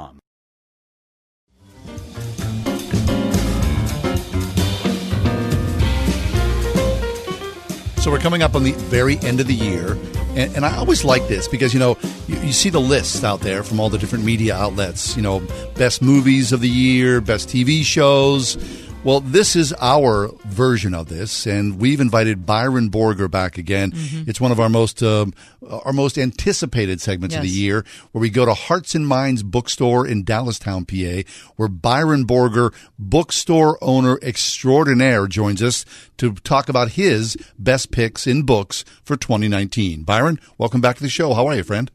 It is great to be with you again. I am sorry it's been a while since we've connected, but uh, this is good. I know. We were sad about it for a while, but now that you're back with us, we're happy again. Byron, you're one. You're, anticipated, at least from a couple of us that love books still. Exactly. You know what? There are a lot of us that love books. I it's just so. that there's so much claim on our time from other things. It requires more discipline now to read, I think, than ever. Do you agree with that, Byron? Yeah, yeah, that's really true. Yeah. So, talk about um, Hearts and Minds a little bit before we go into the best books of the year. Hearts and Minds in Dallastown, PA. You've been in business for how long? We've uh, just celebrated our 37th year, so wow. we're in our 38th year now. Congratulations. We uh, used to work for the Coalition for Christian Outreach out in Pittsburgh, helped start that Jubilee conference that you often talk about. Um, and so we lived in Pittsburgh in the 70s, and we used books in ministry all the time. And we realized we just wanted to start a bookstore. So we moved back to central Pennsylvania, south of Harrisburg, near York, where we are now. We have a website that's read all over the world, and uh, uh, at least get to sell a few books here and there throughout the, the country and um, come out to Pittsburgh to sell books at conferences every once and again. So we're on the road sometimes, but we have a real brick and mortar shop here in Dallastown. Fabulous. So, Byron, the, the, first time I attended Jubilee, I saw your massive display, and you—I mean, you bring—I mean, it is gigantic. You bring more than I it feels like half the bookstore is with you at Jubilee. And I remember I was with somebody, and they said, "Oh, there's Byron Borger," and I was like, I, I don't know who that is." And they said, "Well, he he owns this bookstore, and here's the deal: go approach Byron, and if you if you've got a particular subject in mind, you want to talk about." Forgiveness or grace or predestination or single parents or history or whatnot, you have a conversation with Byron, and Byron will go and he'll find four or five titles that fit what you are looking for exactly. And to be honest, that was not overselling. Mm-mm. That's exactly what happens. You are that guy. Well, praise the Lord. It's a great opportunity to give resources to folks and get things into people's hands and people like you that bring in authors onto your radio show so often help uh, people come to know that there are good resources out there. It's it's uh, it, it is a little tricky sometimes to find just the right one for just the right person, and and that's our ministry and our calling to try to help connect just what the sweet spot is on a given person. So when when we even start talking about the best books, the question is best for whom, right? And and what makes what makes a book the best. So I'm a little reluctant to say this is the book of the year but I, I love talking about my favorites of the year, the things that at least I like the best, or that are bestsellers that other people seem to, to resonate with. Um, but this idea that there's one book for everybody that they have to read it depends on where they're at and what they're interested in and what God is doing in their life and what they need. So yeah, that art of sort of trying to connect the book and the reader what what a joy that is. But because we know you, Byron, we trust your opinion, and I'm not going to go to you and say this is the best book everyone should agree for this year. But I want to know what book you think is the best for this year, but not until the end. So tell us. So let's start off somewhere. I don't know what genre you want to go with first, but let's talk about the books that you think were the best of 2019. Okay, well, I'll tell you one right off the start that actually came out at the very end of last year, so this is cheating a little bit. But it's called Advent the once and future coming of Jesus Christ. It's a collection of Advent sermons from a, uh, an Episcopal preacher named Fleming Rutledge, right. who's one of the most important writers of our time. She has a book on Tolkien. She has a collection of sermons. She has a book on the cross. The cross, right? This Advent book is so so good because there's hardly anything like it in print that reminds us that in the liturgical calendar for those churches that celebrate Advent, it is not waiting for Jesus to come. He already has come. It's not a countdown to Christmas Day. It's waiting for the second coming. And so Advent historically is a time of sort of confession and thinking about judgment and anticipation and hope, waiting for the restoration of the creation that Jesus promises. And so this longing to get out of exile, you know, come thou long expected Jesus, or mm-hmm. oh come, oh come, Emmanuel, these sort of sad songs are exactly what this book is about. Advent, the once and future coming of Jesus Christ. It's a collection of sermons. It's big and expensive and heavy, and I think it's uh, one of the books of our lifetime. I just don't know anything like it in 30 years I've been selling books. Wow. Fleming Rutledge. That's Advent. that's quite a recommendation. Fleming right. Rutledge, she is one of the heavyweights. She is. I mean, I've got a book on hers that I think was out uh, maybe two or three years ago. On the cross, the one- Yes, yeah. crucifixion. I Yeah. believe. That's right? the big one. Yeah, that's her. That's the hefty. That's really hefty. But this is these are sermons. They were all preached, um, so they're not too academic, but they are good, meaty things about what we mean by Advent. So that's a really, really nice book that I'm reading now. I didn't finish it last Advent because I wanted to wait for this season, so I'm dipping into it now and really, really liking it. Another book that I think this year that is just really, really a, a, a wonderful contribution to Christian literature is a book that's edited by Karen Swallow Prior, who Oh, you know, yes. and Josh Chatraw, and they edited it. It's called Cultural Engagement. Yeah, this is a good one. A, a crash course on contemporary issues, and it shows a variety of viewpoints on peace and justice and racial reconciliation and abortion and bioengineering and sexuality questions. Just a whole range of how we relate to the world, the culture, the political uh, vibe of the day, whether it's you know the the arts, uh, just all kinds of ways in which we think about um, uh, the contemporary culture in which we live and what it means to serve God as salt and light in that world.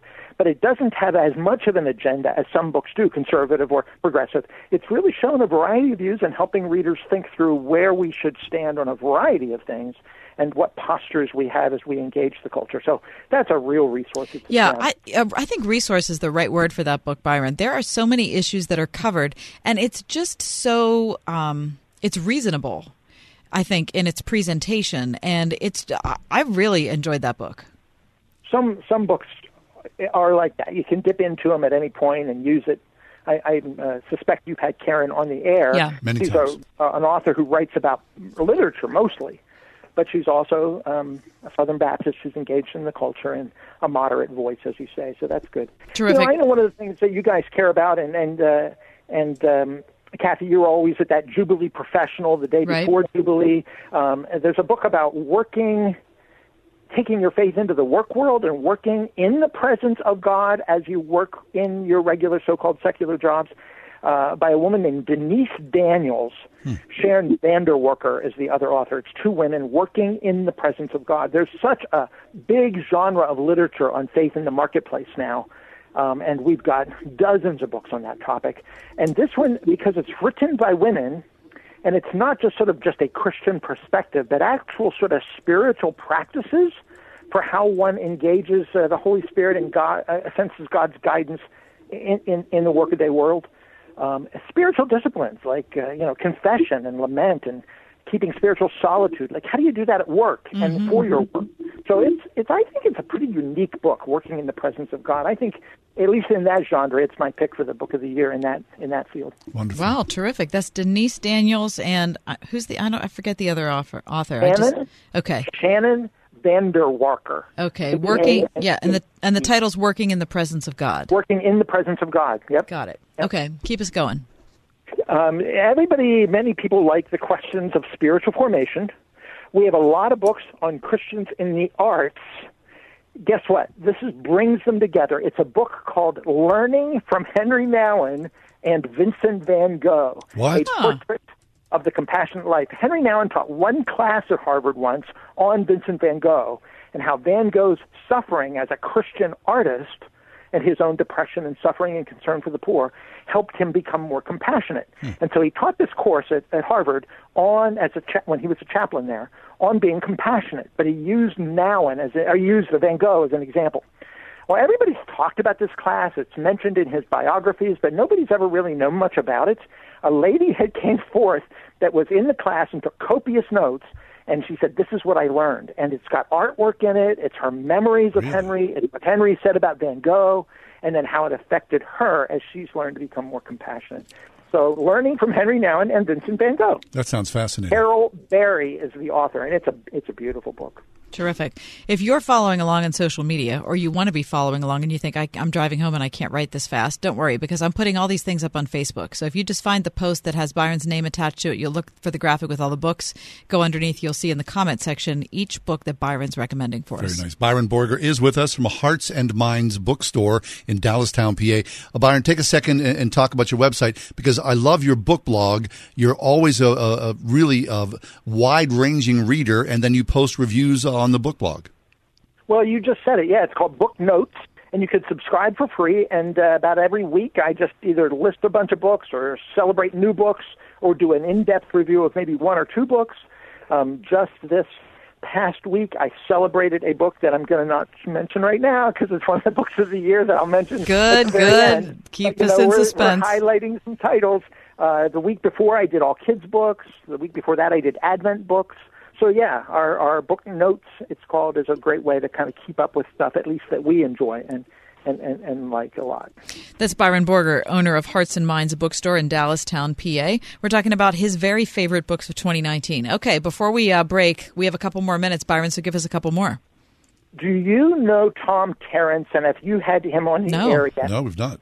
Tom as an old friend that used to work well. He's still the emeritus director of the C.S. Lewis Institute mm, in sure. Washington D.C. Okay. Old pals from Pittsburgh, like Art Lindsley, were involved with him. Tom. Steve Garber. Tom Tarrants's memoir came out called "Consumed by Hate, hmm. Redeemed by Love." It's a violent story of his Ku Klux Klan years. This gentle Christian leader, Tom Tarrants. You can hardly believe it if you know Tom uh, went to jail for attempted murder when he attempted to bomb a Jewish home in the South. He was act- the Klan was too lame for him. He was part of a more militant bombing uh, terrorist group that was white supremacist. Uh, he had shootouts with the cops. He, it's amazing that he lived because uh, he was shot so often by the police in the shootout. Ended up in jail. Continued to be a white supremacist of the most evil sort. And uh, long story short, he comes to a faith in Jesus while he's in prison. What? And he starts helping the chaplain doing interracial ministry. He tries to reach out to the police that he shot and people that he bombed and tried to bring reconciliation. And through a long, long, complicated story of miracles, the governor suggested that he go to a Chuck Colson event, a Breakpoint Radio really? was doing, and they got his uh, sentence removed and they let him out. Wow. And as uh, he spent years in jail, even in solitary for a while, he was vicious, and he has no pride in this. Of course, it's just a terribly embarrassing situation, uh, awful, sinful, consumed by hate. But he was redeemed by Jesus, and he was a new man. That's incredible. And he began to pastor an urban church in Washington D.C. And Byron, what, what years were this? story is tremendous. Yeah. What what years did this take place? This would have been, I'm, as I'm recalling, I mean, I 1969. It's in the, say that again? 1969. Yeah, it was the late 60s in Mississippi where he lived. He lived in Mississippi and he lived in Alabama when he actually was doing this in this campaign against the Jews. Um, and, and blacks, of course. Uh, just an an awful. That is an story. amazing story. I've never I've never heard that story. Believe. Instantly, John and I are trying to. John's trying to figure out how he can, you know, like reach him. It's it's uh, it's amazing. Fabulous. Wow. Okay, give us one more book, and we'll take a break, and then come back, and we've got more time as well. Well, speaking of these kind of stories that are amazing, our friend Jeremy Courtney yeah. that started medical mission yep. in Iraq with children, eventually has shifted some of his work into Syria, right. and he has a memoir of his mission work called Love Anyway, about um, believing in a world, even though it's scary as all get out, where love can win and we can serve others regardless. He's betrayed by some radical Muslims. He's there serving on the ground with genocide happening with the Yazidis.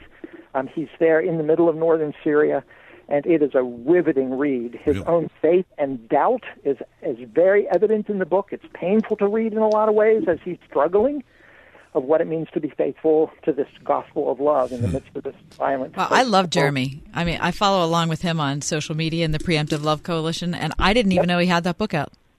It just it came out about a half a year ago. There's a little documentary film about it um, too called Love Anyway. Fabulous. Wow. Byron Borger's with us from Hearts and Minds Bookstore in Dallastown, Pennsylvania. Find us on Facebook, The Ride Home with John and Kathy. Look for the uh, book graphic. You'll see Byron's name, and below are all the books he's recommended so far. Very nice. We need to step away for just a few minutes, but stay with us. Byron Borger as well. If you're a reader, this is the uh, prime spot. You want to get your books for the holidays for the people you love or for yourself from Hearts and Minds Bookstore. Be right back.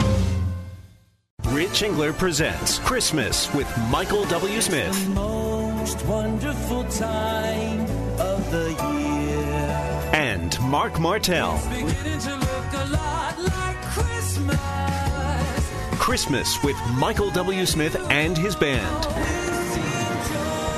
7 p.m. December 19th at Christ Church at Grove Farm in Sewickley. Tickets available at itickets.com or call 800 965 9324. Welcomed by Word FM. They blow into town with the wind, rain, and hail. Out of town storm chasers going door to door, often posing as a local company offering a quick fix to desperate homeowners. If you've had damage to your roof, windows, siding, or gutters and downspouts, you may be eligible to get them replaced or repaired free of charge. Just be careful who you call. WindowsRUsPittsburgh.com for a free inspection from one of their highly trained appraisers. With over 50 years in home remodeling, Windows R Us is the area's premier exterior replacement company for roofs, siding, gutters and downspouts, doors, and of course, windows. If damage isn't your issue and you just want something new, you'll love their no pressure approach, no hidden fees, and one of the fastest turnaround times in the industry. A company who will never skip town when it comes to honoring their warranty. Visit the area's premier exterior replacement company at WindowsRUsPittsburgh.com. Mention Word FM for an additional 10% off at WindowsRUsPittsburgh.com. That's WindowsRUsPittsburgh.com.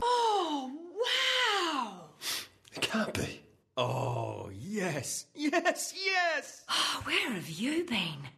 If you snore, the first time you use mute can be quite an experience. I can breathe. I can breathe. Snoring can happen when your nose is blocked, forcing you to breathe through your mouth. Mute is a comfortable nasal breathing device designed to increase airflow through the nose by gently opening the airways.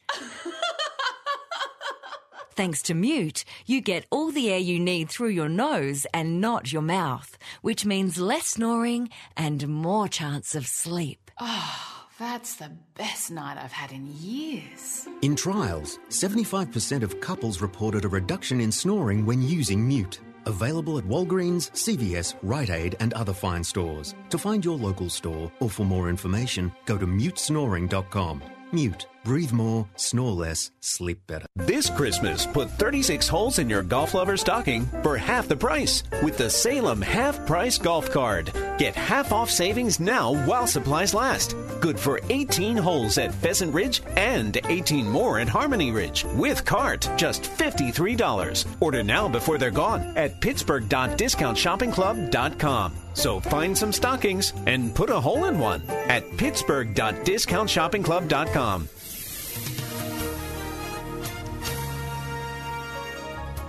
Tonight, partly cloudy and colder with a low of 20. Tomorrow, a snow squall late in the morning, accumulating according to an inch. Otherwise, low clouds, breezy with a couple of snow showers in the afternoon. Squalls can bring whiteout conditions at times with a high of 27. Thursday, times of clouds and sun with a high of 29. With your AccuWeather forecast, I'm Gregory Patrick. See, you've been getting into a little light reading. It's called reading. Top to bottom, left to right. Group words together as a sentence. Wonderful book you have there. Have you read it? Uh, well, not that one, but you know, books. I'm very important. Uh, I have many leather-bound books. Byron Borger's with us from Hearts and Mind Bookstore. He has many leather-bound books. Of course he does. And it's yeah. therefore important. Yes. Buy one of those leather bounds for someone you love. Byron is talking to us about his favorite books of 2019. All right, Byron, keep going. Give us some more titles. If we had more time, I would love to talk about novels because I know you guys read a lot. I just I want to highlight two. You know, John Grisham is a Southern Baptist Sunday school teacher and a bestseller and a pretty great writer. Mm-hmm. He has a new novel out this year called The Guardians. And The Guardians is a novel, but it's very much like the work of Bryan Stevenson and his book Just Mercy that's coming out as a film next week. Oh, right. That's the one with uh, Jamie Foxx. Exactly. And Right. It's so powerful. Bryan is a hero. He'll get the Nobel Peace Prize someday. I think everybody should read Just Mercy. Well, Grisham's novel is about that sort of uh, inaccurate incarceration Yes. because of racism and poverty and all kind of other things. So it's a legal thriller, but it has a twist.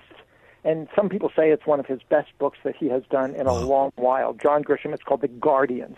Fabulous. Wow. Uh, one of our favorite novels this year is by a, a good friend of ours, which is which is always tricky because do I like it just because I like the author, Sure, and because I've read other books of his which I like too, or is it really fantastic? And I think objectively, it really is fantastic. And Christianity Today named it the the novel of the year. It's called Light from Distant Stars by Shawn Smucker. Shawn is in Lancaster. He has two uh, young adult uh, fantasy novels that he wrote. He has a memoir about caring for a refugee family as he helped with re- refugee resettlement in Lancaster, uh, which is a lovely, lovely story too, a memoir. Uh, but this Light from Distant Stars is his novel, adult novel, and it is really good. And as I say, CT named it the, the book of the year. Terrific. It's just a mesmerizing story about a guy uh, and his father, who's an undertaker. His father dies, and he's trying to think if his own life had something to do with his father's death, and and then it kind of slips into this sort of uh, ghosty thing for just a little bit, kind of like the smoke monster in Lost. He kind of he kind of becomes a little weird at one point, but then you realize they're imagining stuff. Uh, it's about reconciliation between parents and children. It's about the meaning of life and death, and it is about the beauty of stars. It's set in Lancaster, Pennsylvania, I think. Or he doesn't say that, but all the streets are Lancaster. Light from Distant Stars by Shawn Smucker. I think it's my favorite novel. Certainly one of my favorite novels of the year. He has a new one coming, by the way, this coming um, early spring that will be called These Nameless Things.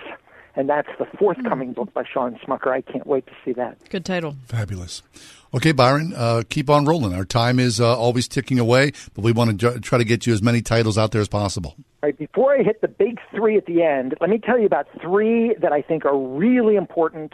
Uh, one of which is maybe a little controversial, but you guys like that. Yeah. Um, uh, one that is not controversial, but I just think is a great book for a biblical worldview, thinking about our engagement of the world, what it means to uh, join God in partnership to minister to this fallen world. It is called The Symphony of Mission.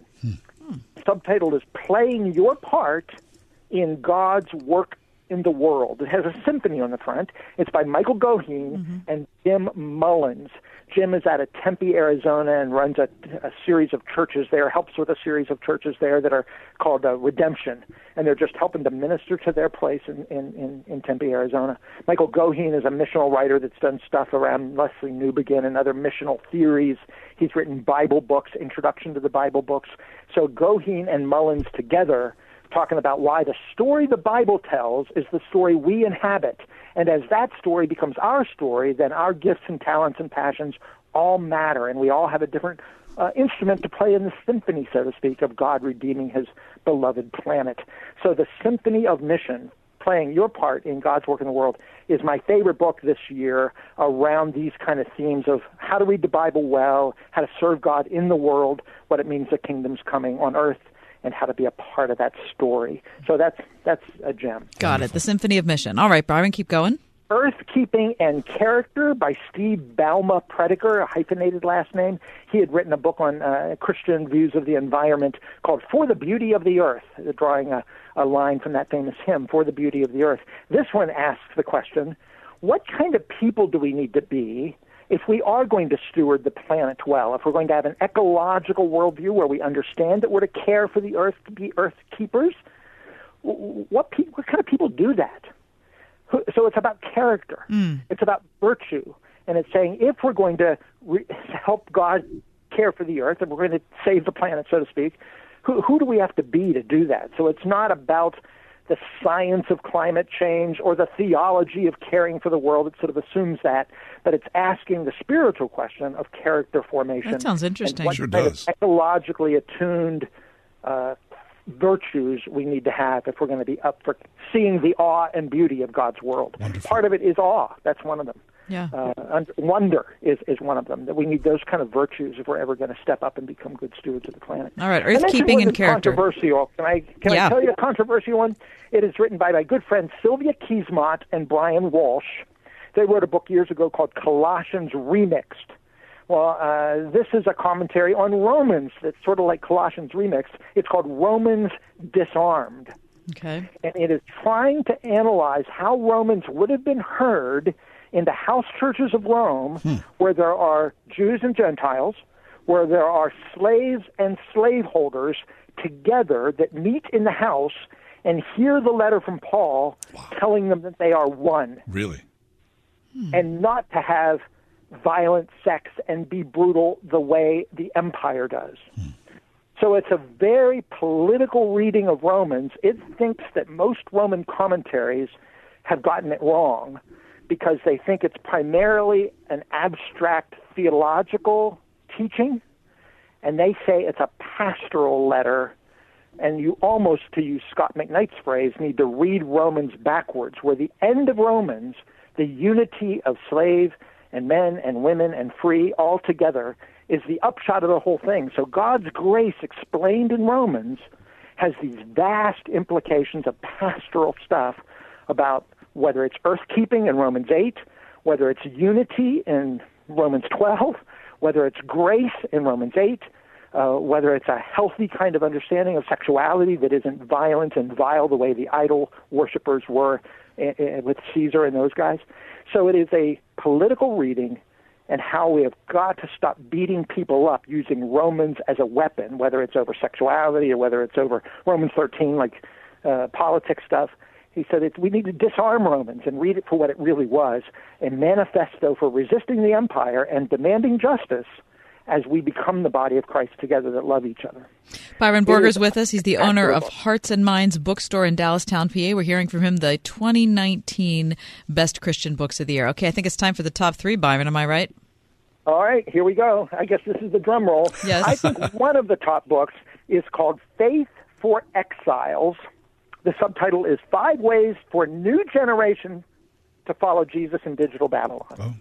How can the new rising generation that is ra- that is raised on the digital culture be faithful and stay in touch with the church and with Jesus? It's by David Kinnaman and Mark Matlock. In a sense, it's about youth ministry or young adult ministry, but I think it's really for any of us. You may know that uh, Kinnaman wrote a couple of uh, books like Unchristian Right, sure. and You Lost Me about what churches were doing wrong to lose their young adults. Right. He says it's time to do one where we do it, we'll name what, what churches are doing right to, to, to retain their young adult ministry. So he names five things that churches do well if they're going to be faithful and kind of retain the young adults that are living in this digital culture. Um, one of them is to talk about vocation and calling, that young adults need that. And he uses as a case study this wintry conference in February in Pittsburgh, Pennsylvania called Jubilee. And he even, if I can be prideful for just a second, talks about the book display there. Nice. And he says this is a sign of hope where young hmm. adults are grappling with the biggest ideas of how to live out their faith faithfully and asking these big questions. He said that's an example of the ways to reach young adults well. Wow. So Faith for Exiles by Kinnaman, it's a great book and it's got that little Pittsburgh connection there. Wow. Number three. All right, give us number two. There is a book that just was announced. It just came out by Steve Garber. There's Oh, again a Pittsburgh connection right. because he used to run the Jubilee Conference, and it is called A Seamless Life. It is a desire to kind of live a life coherently, where the biggest questions shape who we are, and we're not the different person on Sunday as we are on Monday. How do you weave together sort of this belief and behavior, as he would put it? And what's great about that is that this book, it's a little compact size hardback, it's really handsome. It's got full color pictures that he took because these are essentially reports from the road, places Steve has been overseas, Pittsburgh, Pennsylvania, Birmingham, out west, where he's observing people weaving together their deepest convictions and the way they live their lives, particularly in public and around the work world. So a number of the chapters about work and faith and public life, um, about his own father, about his growing up on a ranch in Southern California and hanging out in Colorado as a kid. There's tons of beautiful stuff. And the chapters are short. There's pictures in them. It's like a little gift book, And at this point, I think we're the only bookstore that has it. We just got them two days ago, and it is brand spanking new, and we are so thrilled. I think it's one of the books of the year. Outstanding. Love Steve Garber. It sounds really great. Okay, Byron, your last slot of the uh, of the of the year. Well, again, I hesitate to say on this because it's not for everybody. I'm nervous but for I you. want to say the most important book is called On the Road with St. Augustine. Oh, right. Yep. We, we love it. Real World Spirituality for Restless Hearts. Right. James K. A. It's a wonderful book, isn't it? I just I love it's it's everything that you you wish it's going to be when you open it up. I'm so glad you think that. Uh, there's a couple of chapters that are a little more dense than others, but it's for people that don't know anything about this third century Augustine. But most people know that he came up with this phrase, you know, that our hearts are restless till they find their rest in thee, that we all have this sort of God shaped hole. Well, what he says in this book, which I didn't quite know, is that Augustine, before his conversion to Christ, tried to fill that hole with fame and prestige and work and status. He went to Milan, he went to Rome. It's almost like kids today that are trying to shape a new identity, or young adults today, or even us middle aged people today. We're trying to uh, identify who we really are with our status and our accomplishments and our travels. We're on the road, always trying out new things, never buckling down and growing roots. And he said, You're never going to know who you are till you find your sense of place. And that finally has to be coming home to God. That's fabulous. Byron Borger from Hearts and Minds Bookstore, his best picks of 2019. Byron, as people listen and they want to connect with you at your store, give us contact information, all right? You go to www.heartsandmindsbooks.com. There's an inquiry page there. You can inquire about anything. That's contacting us. All these books that we mentioned, I'll sell them at 20% off if anybody wants them. We can mail them right out. Um, if they'd rather send me an email, you can contact us at read, like you read a book, at heartsandmindsbooks.com. Very nice. Byron, always a pleasure. Both Kath and I admire the mission field that you and Beth have chosen over these many decades. Thank you so much, as always, for being with us, for your intellectual prowess, your curiosity, and for informing all of us here who love and read books with Jesus always in the middle. Thanks so much. Thank you, friends. We appreciate it a lot. We love Byron. Mm-hmm. Gosh, he's a treasure. He truly is. Hearts and Minds Bookstore, Dallastown, PA. Kath will post all of They're these already books. posted. Oh, look at that. She's way ahead of the curve.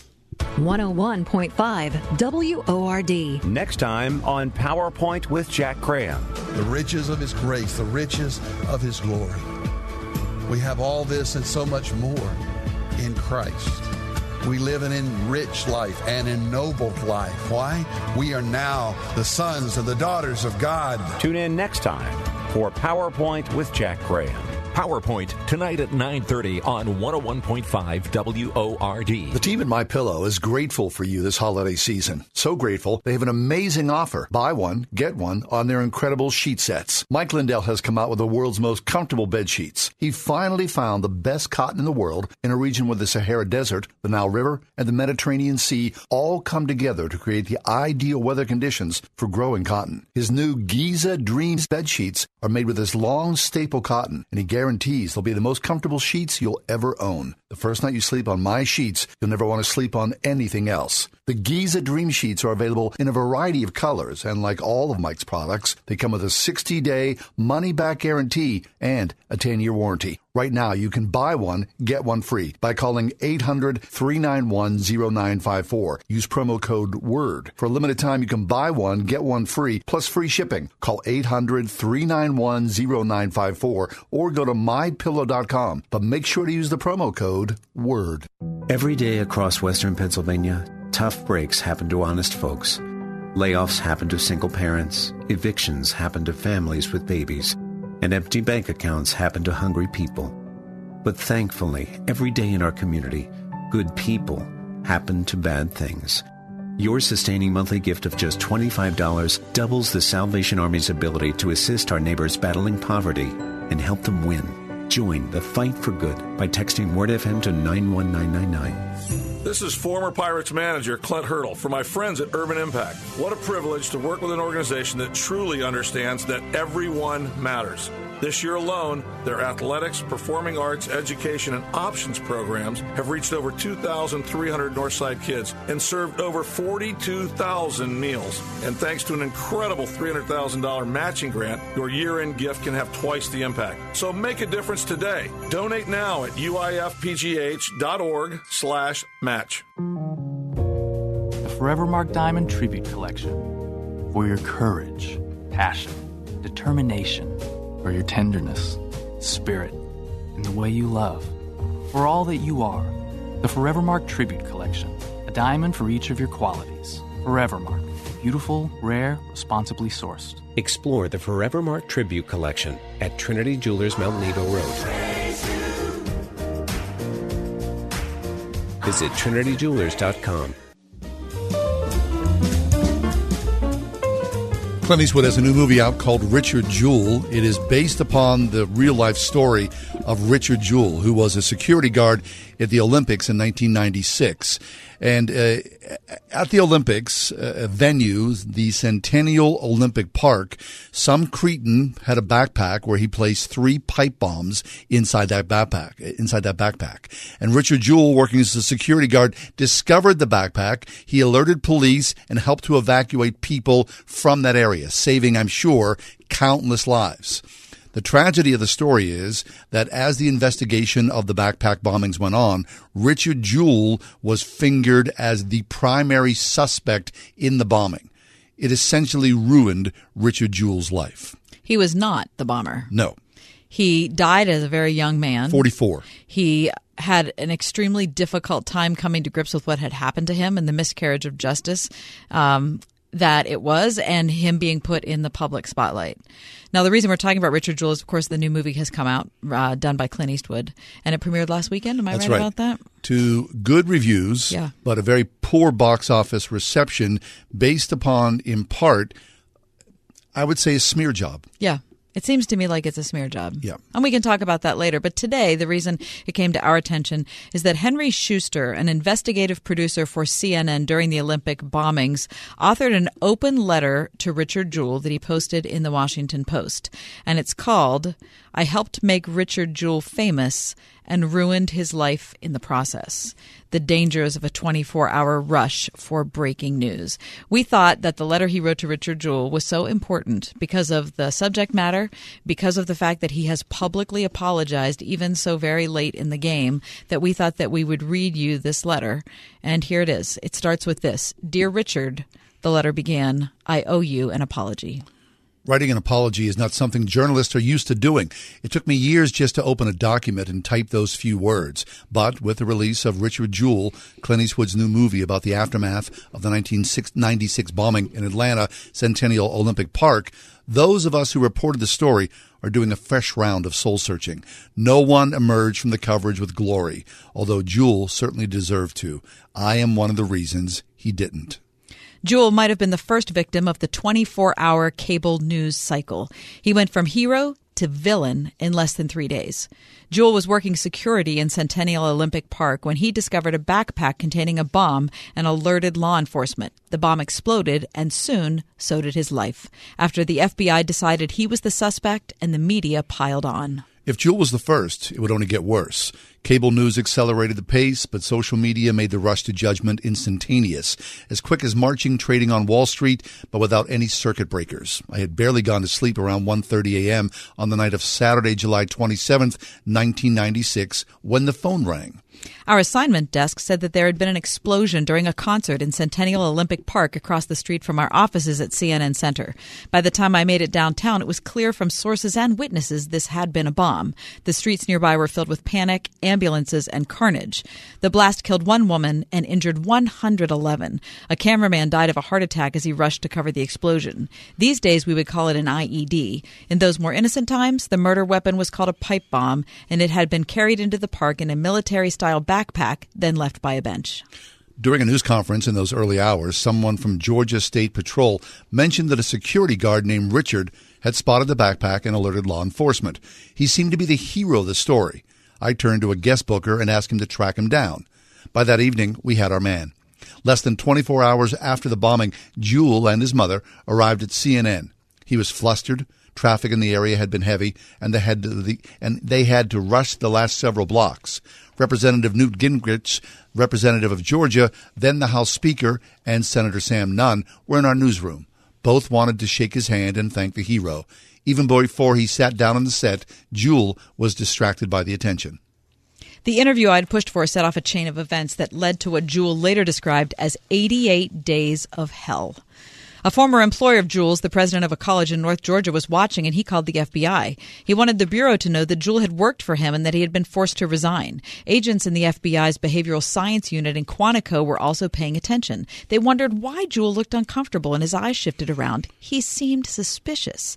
They may not have considered that this was Jewell's first TV interview and that it was being done remotely. He was hearing questions from an anchor in Washington through an earpiece. They were too busy thinking about Jimmy Wayne Pearson during the LA Olympics in 84 Pearson was a police officer who claimed to have found a bomb on a bus carrying luggage for Turkish athletes.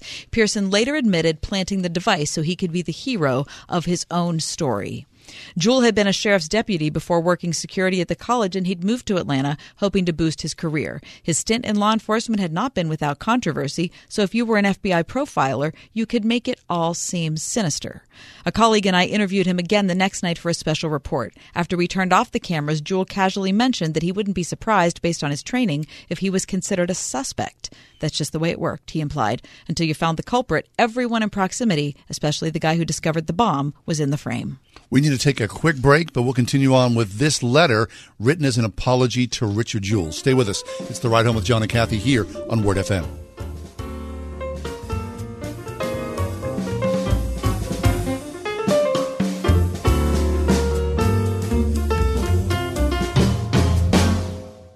Hi, I'm Trina Webster. And I'm Dan Webster. For 10 years, we've talked about Z Quiet, the ultimate solution that has ended snoring for millions. And now we're excited to introduce the perfect solution for anyone that sleeps next to someone with untreated loud snoring. It's called Quiet On Sleep, the world's first snore canceling earbuds. Quiet On's European technology targets the exact frequency and sound of snoring and literally acts like a noise eraser. Its compact design won't interfere with pillow comfort, and it doesn't use Bluetooth or emit radio waves. If you have a snoring partner, this innovation is your sleep salvation. So whether you snore, or share a bed with someone who does, Z Quiet will keep you sleeping together peacefully through the night, guaranteed. If you snore or sleep with someone that does, go to getzquiet.com. Right now, try our original Z Quiet snoring solution for 30 days for only $9.95. Go to getzquiet.com. That's getzquiet.com. Rich Engler presents Christmas with Michael W. Smith.